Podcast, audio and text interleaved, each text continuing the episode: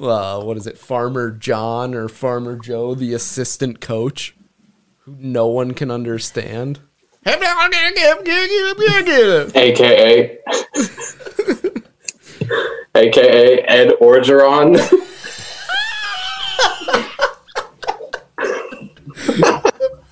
He knows how to win. We will be perfect in every aspect of the game. You drop a pass, you run a mile. You miss a blocking assignment, you run a mile. You fumble the football, and I will break my foot off in your John Brown hind parts. And then you will run a mile. Welcome to another edition of No Brains, No Headache podcast. This is episode 17. I'm your host, Jordan, and I'll be joined shortly with my co host, Matthew. On today's show, we announce our giveaway winner, so sit tight, we will get to that shortly. We had an interview with Raiders superfan Scar. It is the 2020 NFL kickoff this week, so we celebrated with that. And he joined us for Olympics of Football movies. We bring back thoughts and prayers this week, and then we're going to wrap this puppy up with mini helmet fantasy football. I am excited for it. I hope you are too. Let's get it on. Back to pass. He dropped the ball. He's about to be picked up by a Viking. Bouncing around. And Fonio Denabo has it. He's to the 50, to the 40. And Fonio Denabo is loose. Touchdown!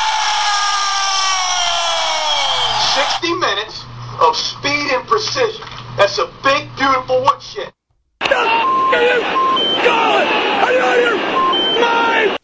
All right, this week's winner of the Buffalo Wild Wings giveaway is WD Bartelt. Bartlett. Bartelt. Congrats. Go Skins. Time for our guest this week. He is a Raiders superfan who has resided in North Dakota, Alabama, Florida, and California. You can follow him on Twitter. His handle is Scar Raider. That's S C A R R A I D 3R. So here it is.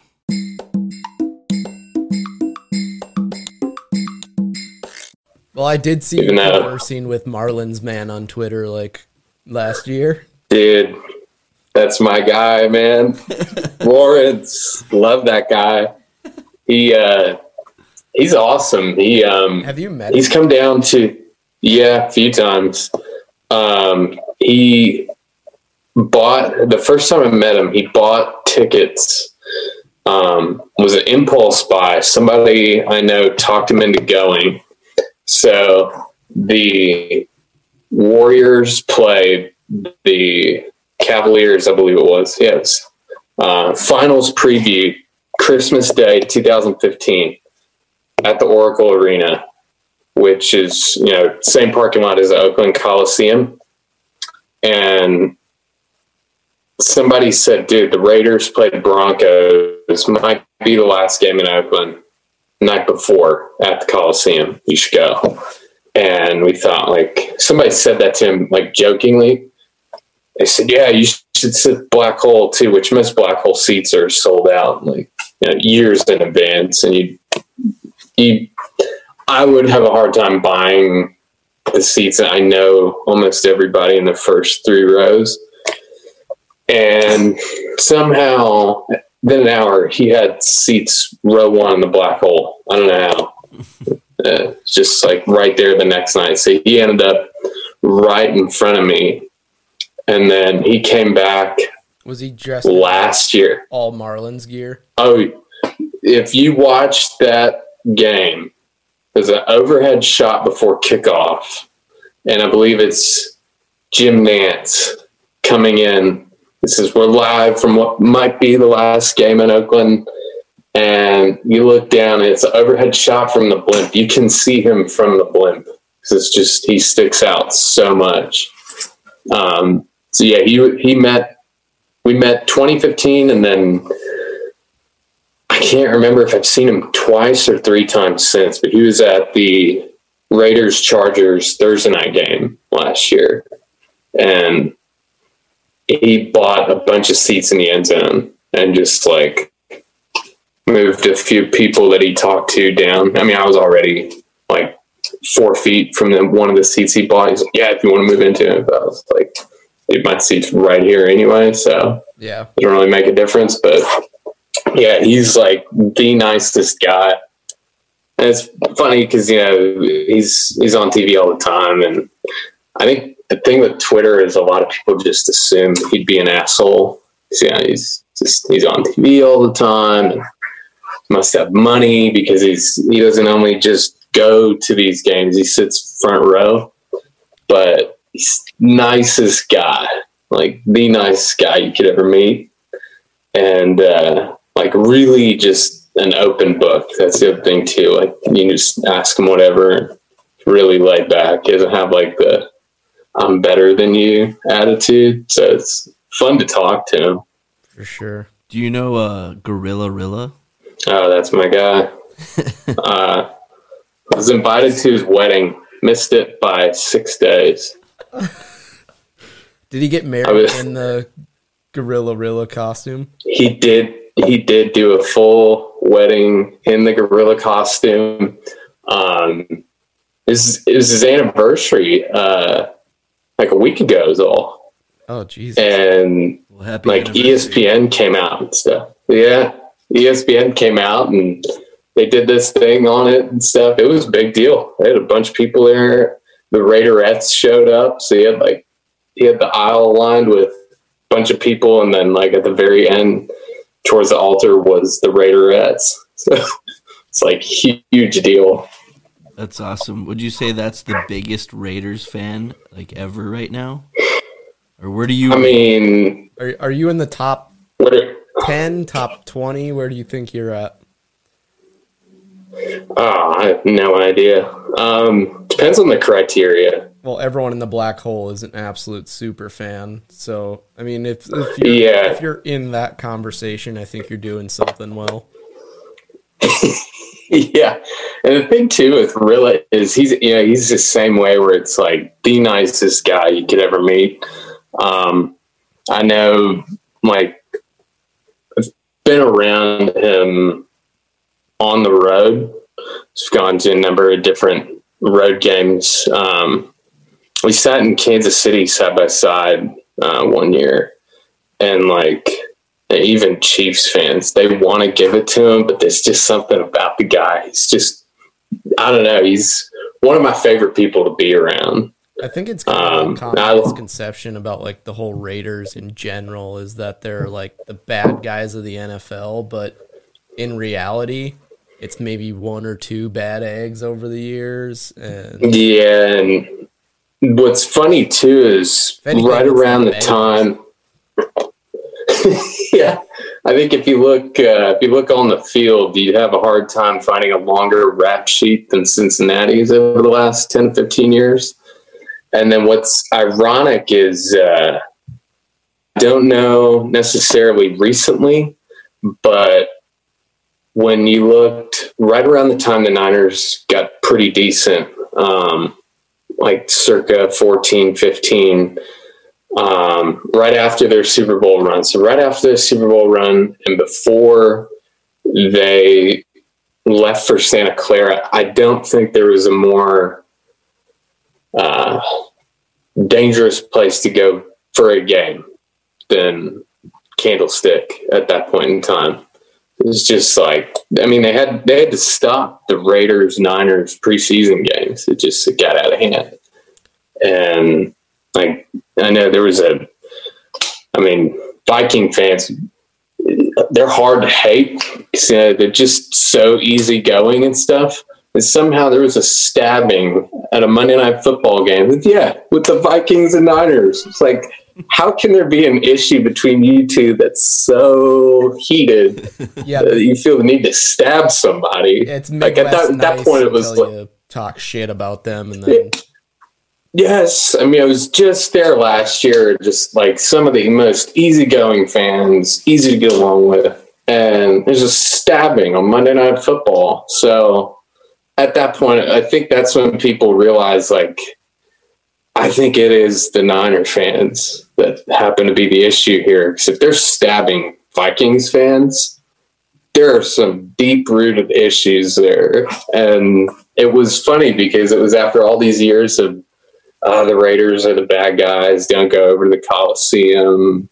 Don't go to Oakland. If if your team comes to San Francisco, go to that one. It's like, yeah, for what? Get stabbed? Uh, how did you become a Raiders fan? Honestly, was channel surfing. So I had watched the 99 Super Bowl, Rams Titans, and had no clue what was going on. Just knew like there's a lot of guys running around. And I, I kind of pieced it together by the end of the game, like what was going on, what the general idea of it was. And when the Titans fell six inches short, I mean, it was just like this close. At that point, for me, it was like I, I turned around to my mom and said, "Is this really over?" And I get another chance, and that's it. And um, from there, it's like, wow! I just watched that whole event come down to like that much, and I went hardcore. Got my first Madden game and got the 2000 box set that off season.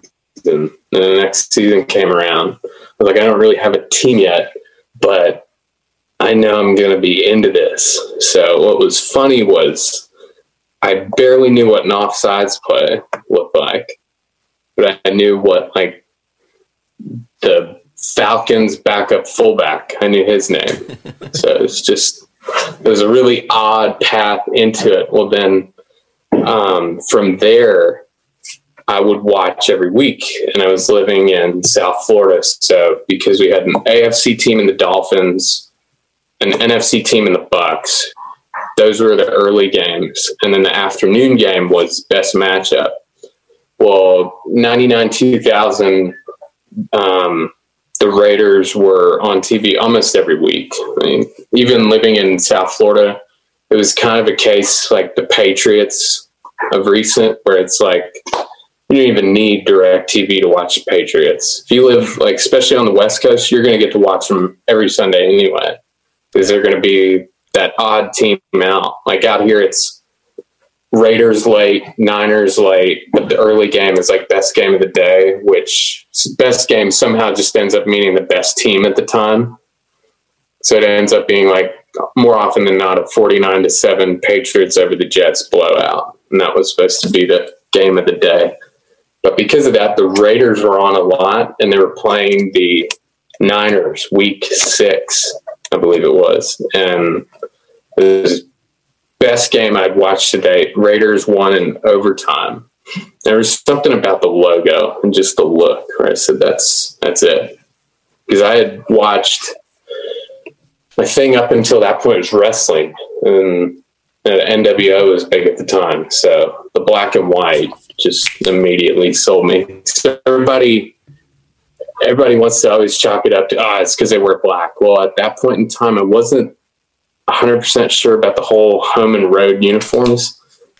So I, they were wearing white that day. So the day I was like, this is my team, they're actually wearing white, but it was just, it was the whole look. I think the Raiders were the first ones to wear like a black jersey, and then it seems like every other team, their alternate, kind of turned into that black jersey. Yes, um, and then yeah, because they just barely predate the Saints.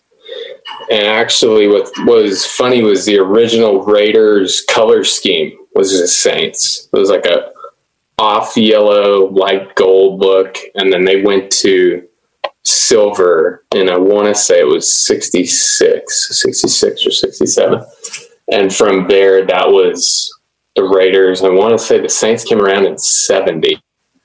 And that was the only other team to wear black clear up until yeah, I think pretty much until the uh, the rise of the black alternate uniforms, which some of them, I, you know, I'll give them credit. Like uh, the one that pops out, um, Panthers, like that black, teal, and uh, silver. Just it has a unique look.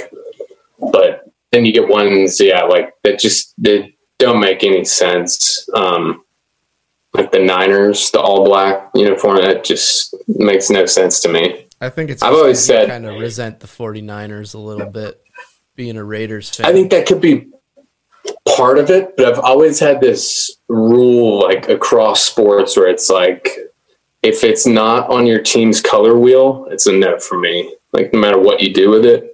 If you're just pulling colors out of the sky and throwing them on your uniform, it just I don't know, just doesn't look right. It's going to be a no for me, dog. So, as we know, the NFL season kicks off in two days from the interview, with the rest of the games on Sunday. So, two part question. First part, how excited are you? Second part, how are the Raiders going to do in Las Vegas for the very first season?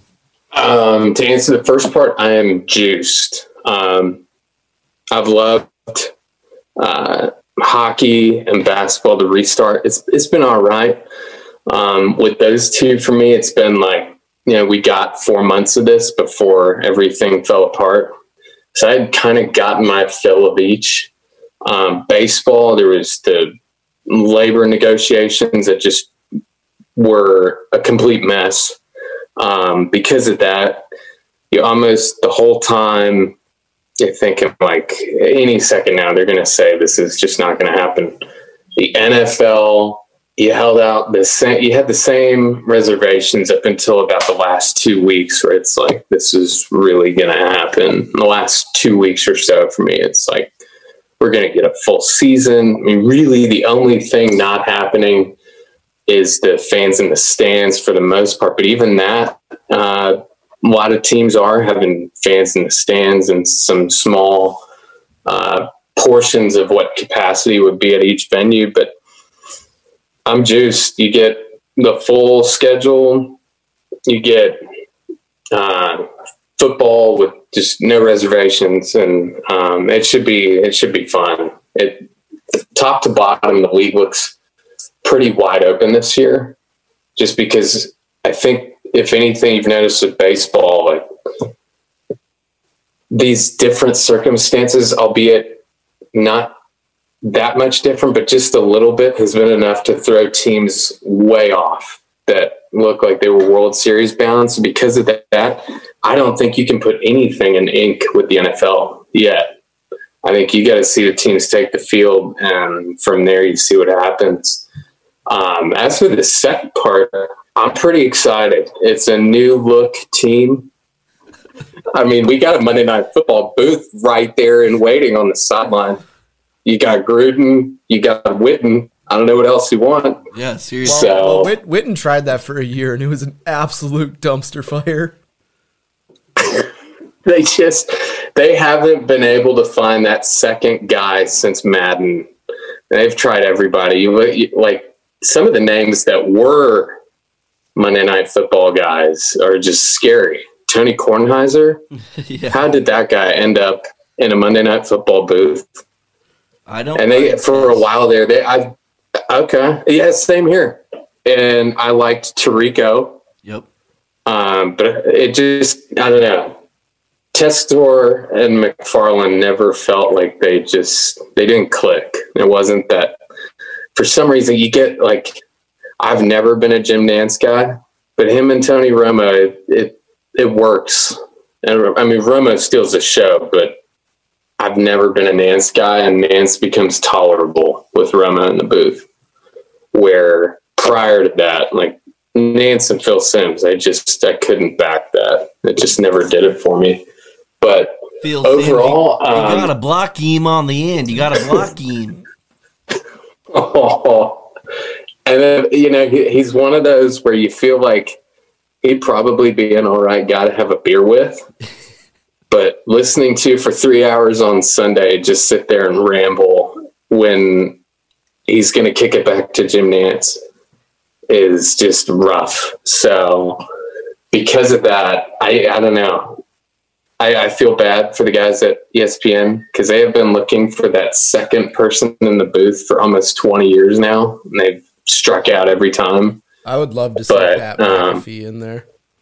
I almost thought for a second that he was a dark horse because you, know when the topic comes up on his podcast, everybody asks him, you know, "How long before you get back in the booth?" Um, he always leaves the door open. He never gives a hard no. And then when you watch his XFL stuff, exactly what you expected. It was just top notch. He made you care about things that you realize. I guess yeah, that's something entertaining. So he just, I mean, I would like to see a return because they always talk about Monday Night Football just being not even football, but a spectacle.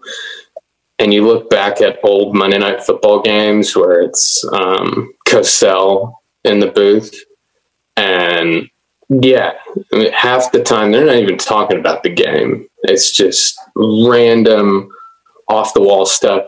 I think if you wanted to get that feel back, you would have to bring like a Pat McAfee in, who just seems like sometimes they have the attention span of a squirrel, but there's never a dull moment either. Especially I would- with, I would, with no fans actually happening. It's you're gonna need announcers that can like keep something going because there's gonna be such limited action outside of the actual game that you're gonna need to have something to talk about, something to keep fans coming in, and it's just like who do you get? I that's the thing too is I don't I don't envy the networks and I don't envy the announcers right now because I saw a study it was about ten years ago.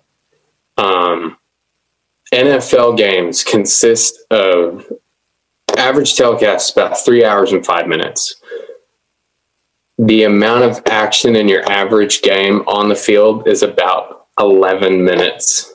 So you're filling two hours and 56 minutes. Granted, you have commercial after every change of possession, after every score, after every two minute warning. So you get a lot of those built in, but you're still looking at filling a good hour 40 to two hours. That's a lot. So, yeah, because of that, these announcers, they're either going to out themselves as the best of the best or the worst of the worst, like right away. The other thing, too, is a lot of people can't go in a bar right now. So a lot of people are watching from home where if you're watching in a bar, you better like the local team or you're going to be watching the game on mute. So because of that, yeah, that's that's going to be tough.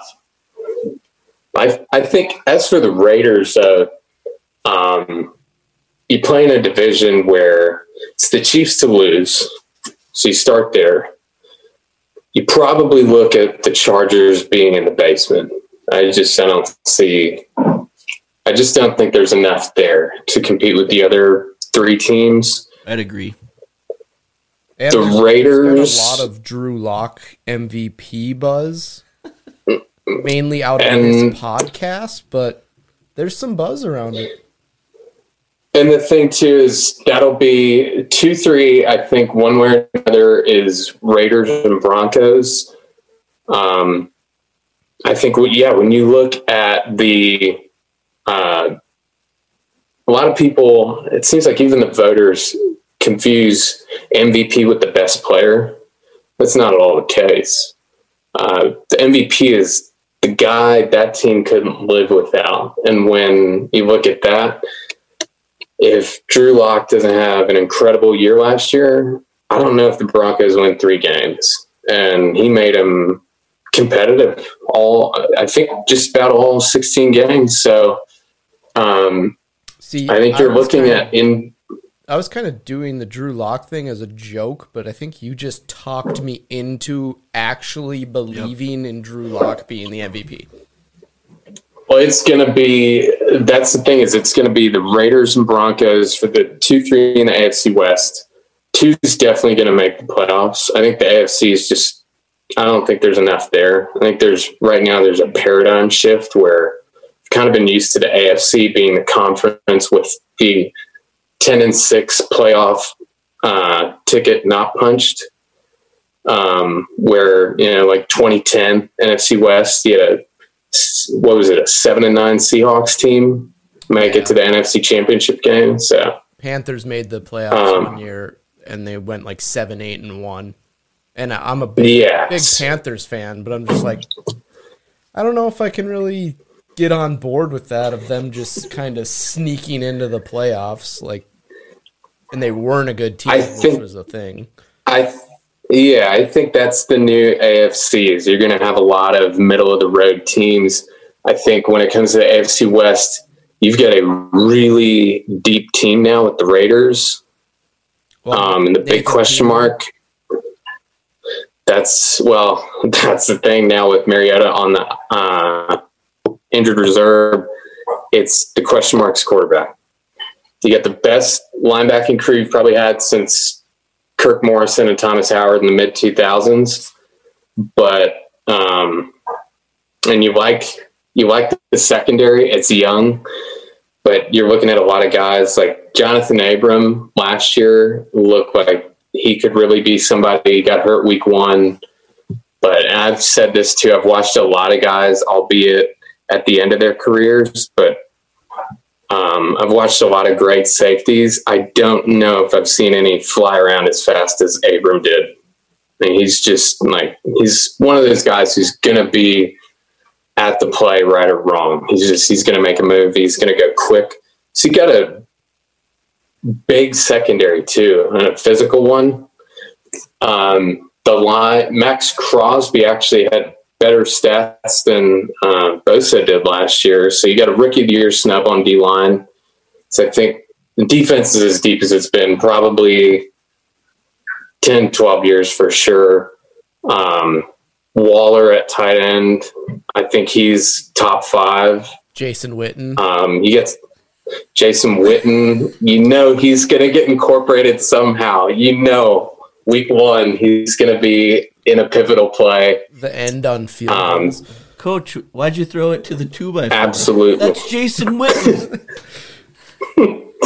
I remember when the Raiders had uh, Khalif Barnes for the longest time playing tackle, and he'd catch like a touchdown a year.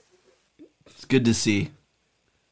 Well, And that's, then that's probably more so- production than Jason Witten's gonna get. Ready to get into some Olympics of football movies? Let's do it. All right, so how it works is Matt will start if you have a disqualified, uh, didn't make it. A movie you just hate. Yep, you can certainly do that, and then we'll go in order of Matt, you, and myself. And then it's in ascending order lost in metal round, bronze, silver, gold. So, Matt, get it started. All right, I have a couple did not qualifies. First one is not the movie Rudy, but the guy Rudy. Noted, I hate the guy Rudy. Okay. I respect what he did, worked, but the movie is 100% not accurate. He was on the team, I guess, but every senior played on senior day. He was offsides when he got a sack. My next one is The Blind Side. You don't like Tim McGraw? Uh, he was the one bright spot of that movie. Okay. Did you have any didn't qualified? Didn't qualify. So this is just a movie we can't stand. A football movie you hate? Movie I hate. What's funny too is like people just assume I'm a big sports movie guy. More often than not, I hate most sports movies. So Um, I assumed you like sports movies. So great. I like some, but that's that's the thing too is I won't just automatically write it off. Um, I'm think of a football movie I just can't stand.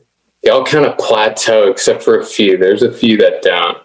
I would say in the way of movies, it's more so the shows. Like Friday Night Lights, the movie, loved it. Friday Night Lights, the show, didn't keep me for five minutes. Yeah, we- I- I don't know what it was. As it did not qualify. So we go. It's it's tough with football movies too, but Yeah, we'll go the Friday Night Lights, the show, which I more so that yeah the movie is a different thing like bad football on a screen that's friday night lights the show I had two didn't qualifies. One is concussion. Um, I think like the whole idea of the movie is great, but I just think the movie just sucked. The other one is the game plan. That's with The Rock and just anything with The Rock. I don't like. oh I just i didn't even think of that both one those. I, yeah didn't, I didn't watch the game plan. Yeah. I just already You just know it's a assumed it sucked. movie. That's what I thought about Ratatouille until I found out that it's cinematic genius. All right, my loss in the middle Okay. round, my fourth place. Little Giants. Probably the first football movie you ever saw. I got so jazzed up when they got that fresh Cowboys gear. Yeah, except for those are the bad guys. Oof. But I absolutely love the movie Little Giants. He beat him on Cherry Hill. The kid's definitely on steroids and he's nine. Who do you have for your loss in the medal round? through no fault of its own, I think the value, uh, the entertainment value of this movie's been so saturated by the amount of times it's been played on TNT and TBS. Gone the longest yard. I I love the movie, yeah, I've heard. but they play this saturated, watered down. and I know I've heard from like movie fanatics that the old Longest Yard is actually a better movie, but the amount of one-liners in the Adam Sandler one is just makes it hilarious. Yeah.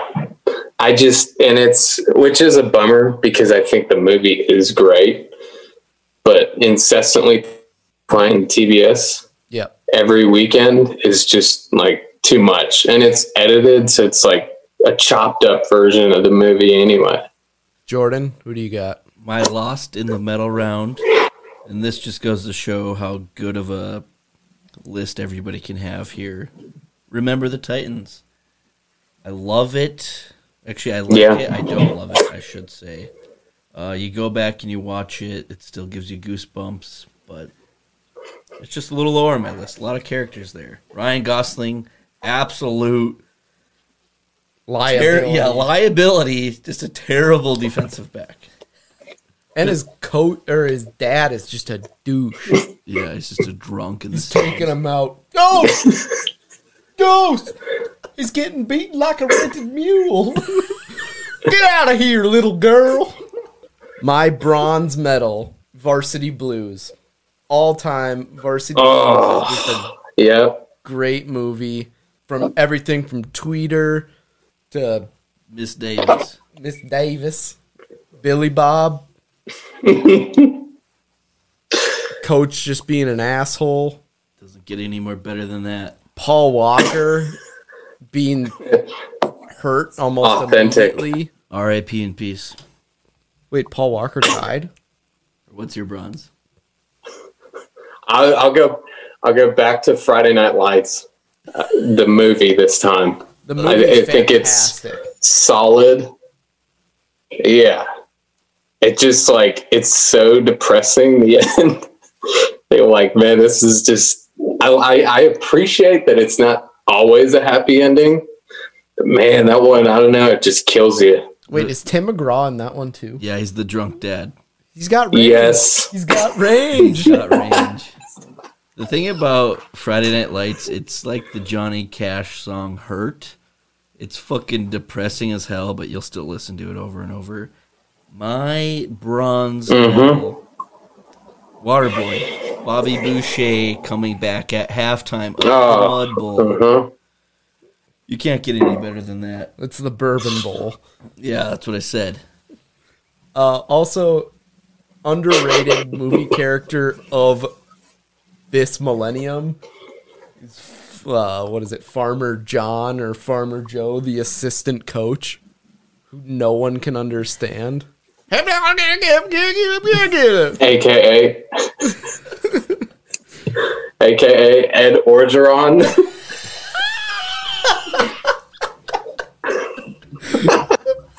He knows how to win. Or the fact that they have to share helmets. yeah. My silver is Friday Night Lights, the movie. Nothing beats it. Okay. well, one thing beat it, I guess, on my list, but the amount of like one-liners and just like people you remember: Boobie Miles, Mike Winchell, Yep. Eric Chavez, wait, Preacher. Preacher, Ivory Christian, all those guys. It's just it's such a good movie, and for the longest time, I refused to watch the show because I liked the movie so much. But that's my silver medal. Who do you got as your silver, Ryan? I'm going for this. You know, it falls victim to the same thing the longest yard does, but I think we're starting to distance ourselves from when it was going through the torture rack that the longest yard is, where it just gets played every weekend. I'm going the replacements, going off the beaten path a little bit. I forgot about that. I don't know why. That just said Matt, one of our episodes. That movie just doesn't- end. Replacements. Jordan, I get drunk on every one of our episodes, so it's not on me. But I, yeah, I just and I, I don't really yeah, I don't have a specific reason why that it just says this is one of the best, but that one just does it for me. That's the beauty of Olympics. You really don't have to have a reason. It's your podium. There we go. My silver and this list of Olympics of football movies is just like an orgy. Everybody's just crossing paths over here. Varsity Blues. I saw it when I was about six, right when it came out. There was boobies, Miss Davis, Billy Bob, and concussions. what more do you want besides stealing a cop car and hitting somebody in the nuts with a yellow bat for America's hilarious home videos? Silver round Varsity Blues. All right, my gold medal. I went documentary. The U Part 2. Love it. I absolutely loved the U Part 2. It had everything I wanted cuz that's like right when I started getting into college football was those Miami teams that were just absolute units. That had guys that like you could have put them in the NFL and they would have competed. They had like 11 first round draft picks on one team. It just unreal. man. They had guys that were It's coming off the unbelievable. yeah, they had guys that were coming off the bench, sophomores or juniors, that ended up being all pros. But hmm the U part two, my gold medal. Who you got, Ren? You know what? I'm going off the beaten path again. I think this one has gotten lost in the shuffle. I'm going more for the uh, comedic value. This one, the best of times, Kurt Russell and Robin Williams. That one, I don't know why. That one's just funniest football movie I've ever seen. Yeah, totally agree. I've never seen that or heard of it. Never. No, Oh, I, I'm Kurt gonna. Russell is You gotta for see it. movies only. I'll watch it. What is it? The best of times. I mean, this one predates. Yep, this one predates Miracle by quite a bit. Like they're both fairly young in this movie. The premise of the movie is uh, Kurt Russell's quarterback. Shocker. Robin Williams is a slot receiver. They're facing That's their inner city rival or inner county rival, and Russell throws a bomb to Williams. Williams' character drops the damn ball. Game on the line, drops it. He wants to replay the game. Eleven, I think it's eleven years later, and it goes about as you'd expect. But it's probably, it's definitely the funniest football movie. But I would say that's my gold medal. All right, my gold medal, Friday Night Lights, the movie. As a high school football player myself, it uh, as you said, it sucked to watch. It's super depressing. Uh, we're gonna you know break it to anybody who hasn't seen it. They lose to Carter in the championship, and it tears your heart out. Um, I mean, I remember the last plays of my junior and Mhm. senior year football season, and I cried like a little bitch. So well, uh, I get silver silver lining that Carter High School because it's based on a true story. Got investigated for a whole bunch of fraud and recruiting and paying people. So yeah, well, they kicked Michael Mike Winchell's helmet at his face and made him bleed. yeah, but their coach was always sucking on a sucker, and they would just Yeah, wind the clock, yep. Wind the clock. go for two. Mike Winchell, Chad Billingsley. I'm not going to say him again. Tim McGraw. Thoughts and prayers, T's and P's to gender reveals this week. What in the hell's diversity?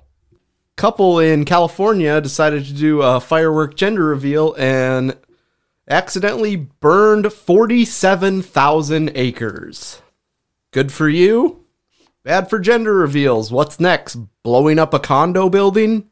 Nobody knows. Yeah, congrats on the sex. What do you think they named the kid? Can I just? I don't know. It better not be Ross Stripling because Ross Stripling had a pregnancy announcement on Twitter. I don't know if you saw this, Matt. Here is the tweet by Ross Stripling. He's a pitcher for the Doyers, I think.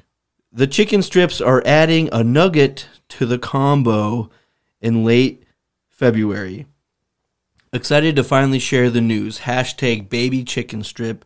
He is holding a picture of the ultrasound in a Chick fil A cup, while his wife is holding waffle fries.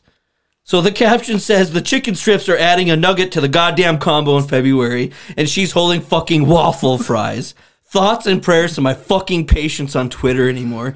Jesus fucking Christ, striplings. The chicken, you did a Chick fil A pregnancy announcement, and you don't even have any fucking chicken in it? It's waffle fries? God damn it. Thoughts and prayers. You know what?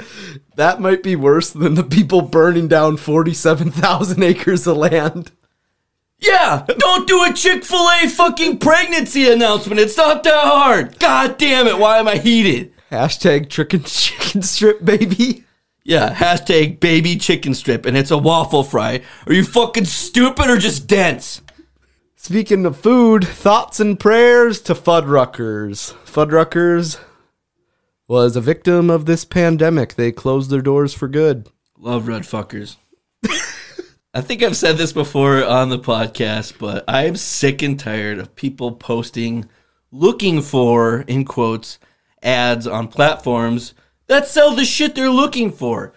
Just fucking look in the spot that you posted you're looking for. I've said this before. I'm going to say it again. Don't be a lazy pile of shit. I'm hot. Thoughts and prayers. We might need to stop this segment for my blood pressure. Well, this will get you going even more. Thoughts and prayers to Dr. Dre. I don't know if you read or heard about this, but his wife is filing for divorce and is asking for $2.5 million a month in expenses. Here is her expenses per month Chronic. laundry and cleaning, $10,000 a month. Clothes, $135,000 a month. Education, $60,000 a month. I bet this person claims they're oppressed too. Entertainment, $900,000 a month. That's a lot of Busch Light. Uh oh. Matt is angrily chugging Busch Light. Oh, but it gets better. Charitable contributions, $125,000. Oh, thank God the charitable contributions don't quite match the clothing fund. Mortgage, $100,000 a month. You know what kind of house you can get for $100,000 a month? The country of Switzerland. Telephone, cell phone, email, $20,000 a month. Isn't email free? Apparently not. It's $20,000 a month. Jesus Christ. What is wrong with people? If Good you're paying if you're paying more than like $150 for your cell phone a month, just Go ahead and park your garage in the car and shut the garage door cuz you should die. Park your garage in the car and call it a day. Pack it in. Matt, have you seen, and I know you have because you posted it on Twitter, the Max Preps punter video? To give our listeners a visual, it is what level of football would you say it is? Like junior varsity? Uh, I don't know. you would say it's No, junior it's not. high. It's like 9-year-olds okay, nine year olds. where the punter is also the quarterback, best defensive linebacker. I'm gonna go ahead. It's middle school. It's middle school football, muddy as shit. It's the mud bowl. This team is punting. The punter fumbles the ball and, out of panic, picks it up and just starts running on fourth down. The return guy or whoever it was, half his size, meets him and gets absolutely tea kettled. And I've never laughed harder at a video in the last week. So yeah, it's good to see a punter thriving these days. Is is all I'm trying to say. Speaking of contact sports, T's and P's to Novak Djokovic because apparently when you hit a ball away that you don't want and it accidentally hits some lady in the throat and the lines official can't go on, you get kicked out of the US Open. There goes millions of dollars. All because this lady has the reaction time of a drunk baby. And tennis balls don't hurt that bad. You have to get carted off a tennis court The funny thing is, obviously, with no fans, there was nobody there besides all those judges. She happened to be standing at the one bad spot to not be standing. It's literally a scene out of Seven Days in Hell, HBO mockumentary. He kills a linesman with his serve. He gets to keep playing. The dude murdered someone, gets to keep playing. Djokovic discards a ball, broke a rake and was placing it back in the woods to be with his family. Yeah, it's just interesting to see after everything that's gone on and how hard all these different sports organizations have worked to get the sports back. Very interesting to see how easy they have been canceling sports lately. So a lot of hard work going in there. Why did that happen? Have to happen where they called the match? It's just unnecessary. They worked so hard to get tennis back, and and then this happens. Come on, give me a fucking break. All right, new segment alert. We are in the first week of mini helmet fantasy football. Here is how it works. We have all 32 teams in a Dr. Seuss like hat that you draw out of. In the form of mini helmets. And we bought football helmets for all 32 teams. And how it's going to work is we take turns drawing. I will go first because I am better than Jordan. And I will draw first. It'll be quarterback, running back, wide receiver, tight end, and then a flex, which can be anything but a quarterback. How we're going to score it is our quarterbacks will play against each other. If you score more points, you get a point that week. Loser, we're going to drink some alcohol, which is really shocking for us, but let's get into it. Uh, dig deep down in here. My quarterback, Houston Texans, Deshaun Watson. So Matt and I will alternate. I am now picking my team for quarterback. I have the 49ers. Take Jimmy Garoppolo. My running back will be LeGarrette Blunts, Tampa Bay. What? LeGarrette Blunt. For Tampa Bay? Yeah. He signed there. Who else would I go with? Ronald Brown, or whatever the fuck his name is. I don't know. Leonard Fournette, maybe? Oh, didn't I say that? You said LeGarrette Blunt, and I am sticking to it. All right. Did you write it down? Yeah, I wrote down Blunt. Yeah, that's what I thought. You get LeGarrette Blunt for Tampa Bay running back. I'll still beat you. All right, I am now picking for running back after Matt picked a guy who doesn't even play for the team. I think LeGarrette Blunt's in prison. My running back, I got Marshall Faulk. I got the Colts. I'm gonna go with uh, rookie debut. I'm gonna go with Jonathan Taylor. Jonathan Taylor. My wide receiver for the Denver Broncos. Give me Courtland Sutton. Solid pick. Not as good as my last one. My wide receiver from the Lions. Calvin Johnson. My wide receiver pick, I'm going to go with Marvin Jones Jr., MJ squared. My tight end for your Washington football team. I have no fucking clue who their tight end is. I think Jordan Reed abruptly retired. Vernon Davis died. Give me fucking Logan Thomas. For my tight end pick, got the Ravens. I will take Mark Andrews. My flex Bengals. I will take Joe Mixon. And for the final pick in the debut of Mini Helmet Fantasy Football a No Brains, No Headache podcast, my flex, I drew the Dallas Cowboys, and I will go with Ezekiel Elliott, Who is your running back? Jonathan Taylor. Who is your running back? LeGarrette Blunt. All right, we will keep you posted next week and see who loses and has to take a shot from the bucket of shooters. Because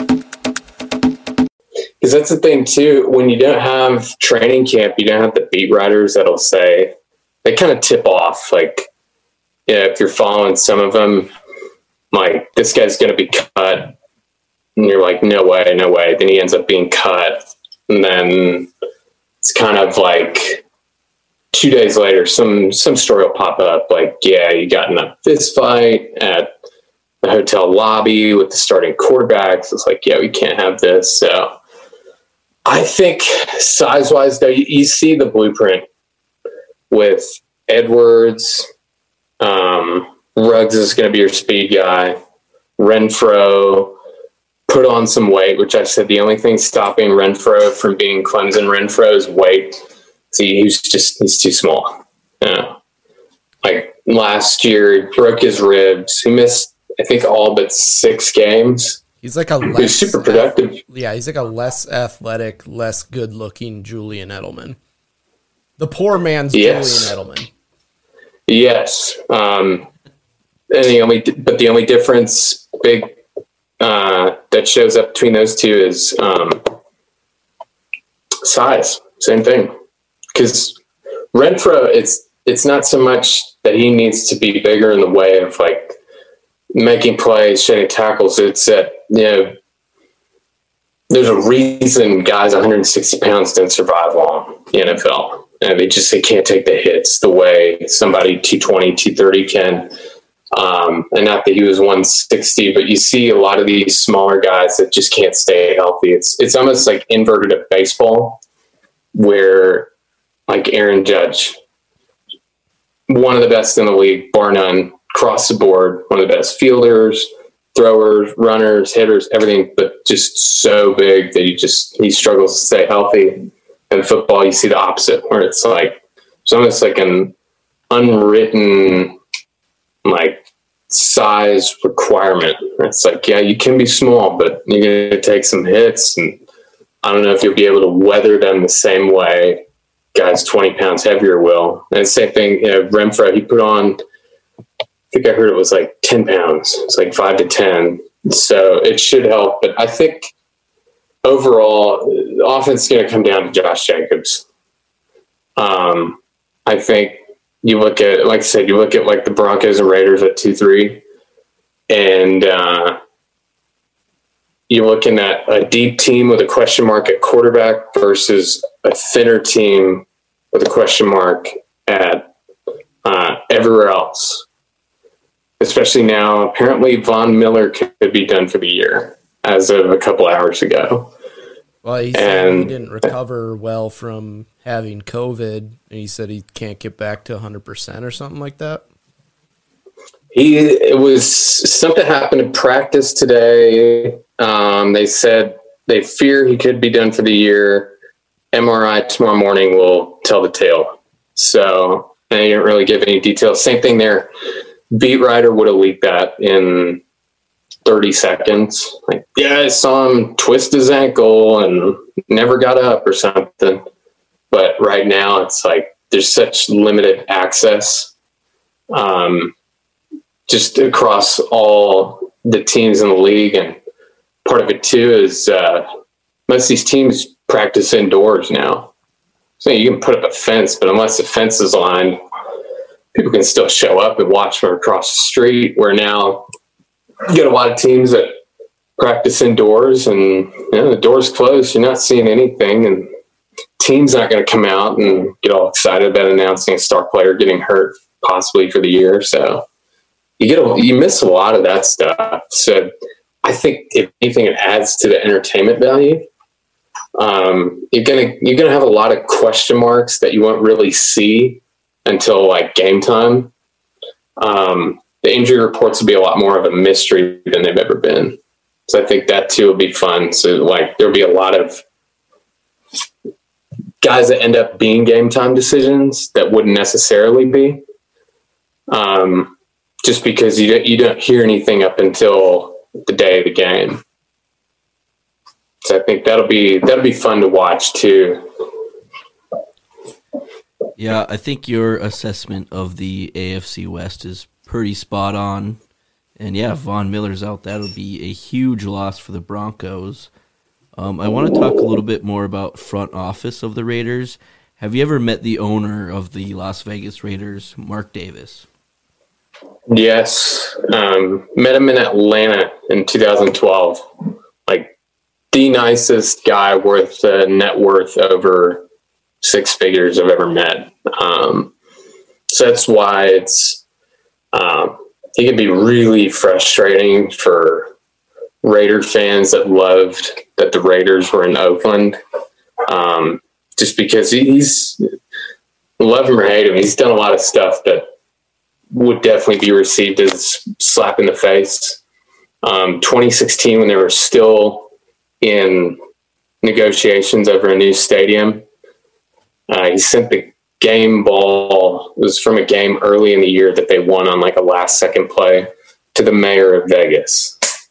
Like, in the middle of negotiating a stadium still in Oakland while trying to play the card, no, we're not going anywhere still. And I, I mean, I get overall where he's coming from, but he's, um, he, he's, he's done a lot of stuff that can be received as frustrating and slap in the face Like not to getting an actual fans. haircut. See, and then you meet him, and you think like the first thing I'm gonna say is I'm gonna say something about his hair. And he's just he's gonna have to like it. And then you meet him, and you're like, no, I'm I'm an awful human being. Yes. yeah, because he's just My bad. he's too nice. You, you, you know, you're like he, I wish this guy was a just like even a little bit more of an attitude, so I could just let it rip. But then you meet him, and you're like, I can't do that. Yeah, I like to think of myself as a decent human being, at least. Yeah, I had a buddy who was down in Vegas a couple of years ago, so I'm sure Mark was there uh, dealing, Yeah. wheeling and dealing or whatever. But he met him, you know, they're all drunk in Vegas, and they went up and said hi, and yeah, they said he was the nicest guy ever. And they also mentioned he had a flip phone, so he's a man of the people, in my opinion. he he has a flip phone, and he drives his drives a van, if I remember right. He's like Van? Yes, like a really, I, it's something really modest. I'll, I'll put it that way and be diplomatic. Like an Astro. Um, A 97 wood panel van with with over 300,000 It's not wood panel. miles. I don't think the thing is, I don't think he drives very much because, like, every time I've ever seen him or heard about him, somebody's driving him around. But I think his actual car is a van. And uh, well, the thing too, I, I'm not shocked. You saw him in Vegas before you know, lockdown and all that. Um, during the off season, if you look behind the Knights net, only guy in the white collared shirt or the white turtleneck shirt is you know who? Row one right behind the net. So easy to spot too. He's like the marlins man of vegas games he's just like you just gotta look row one behind the net right behind the net first seat. There he is.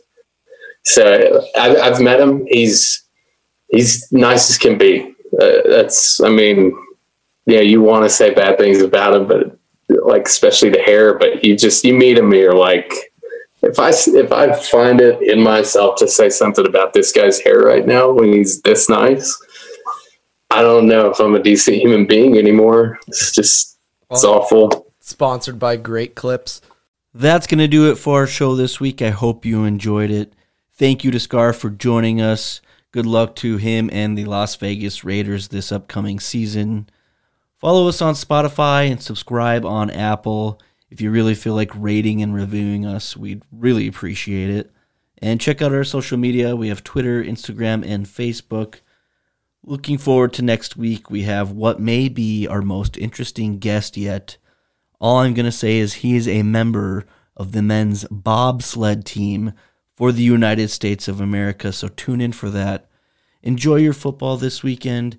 And for God's sakes, take care of each other. Skol Vikes, God bless.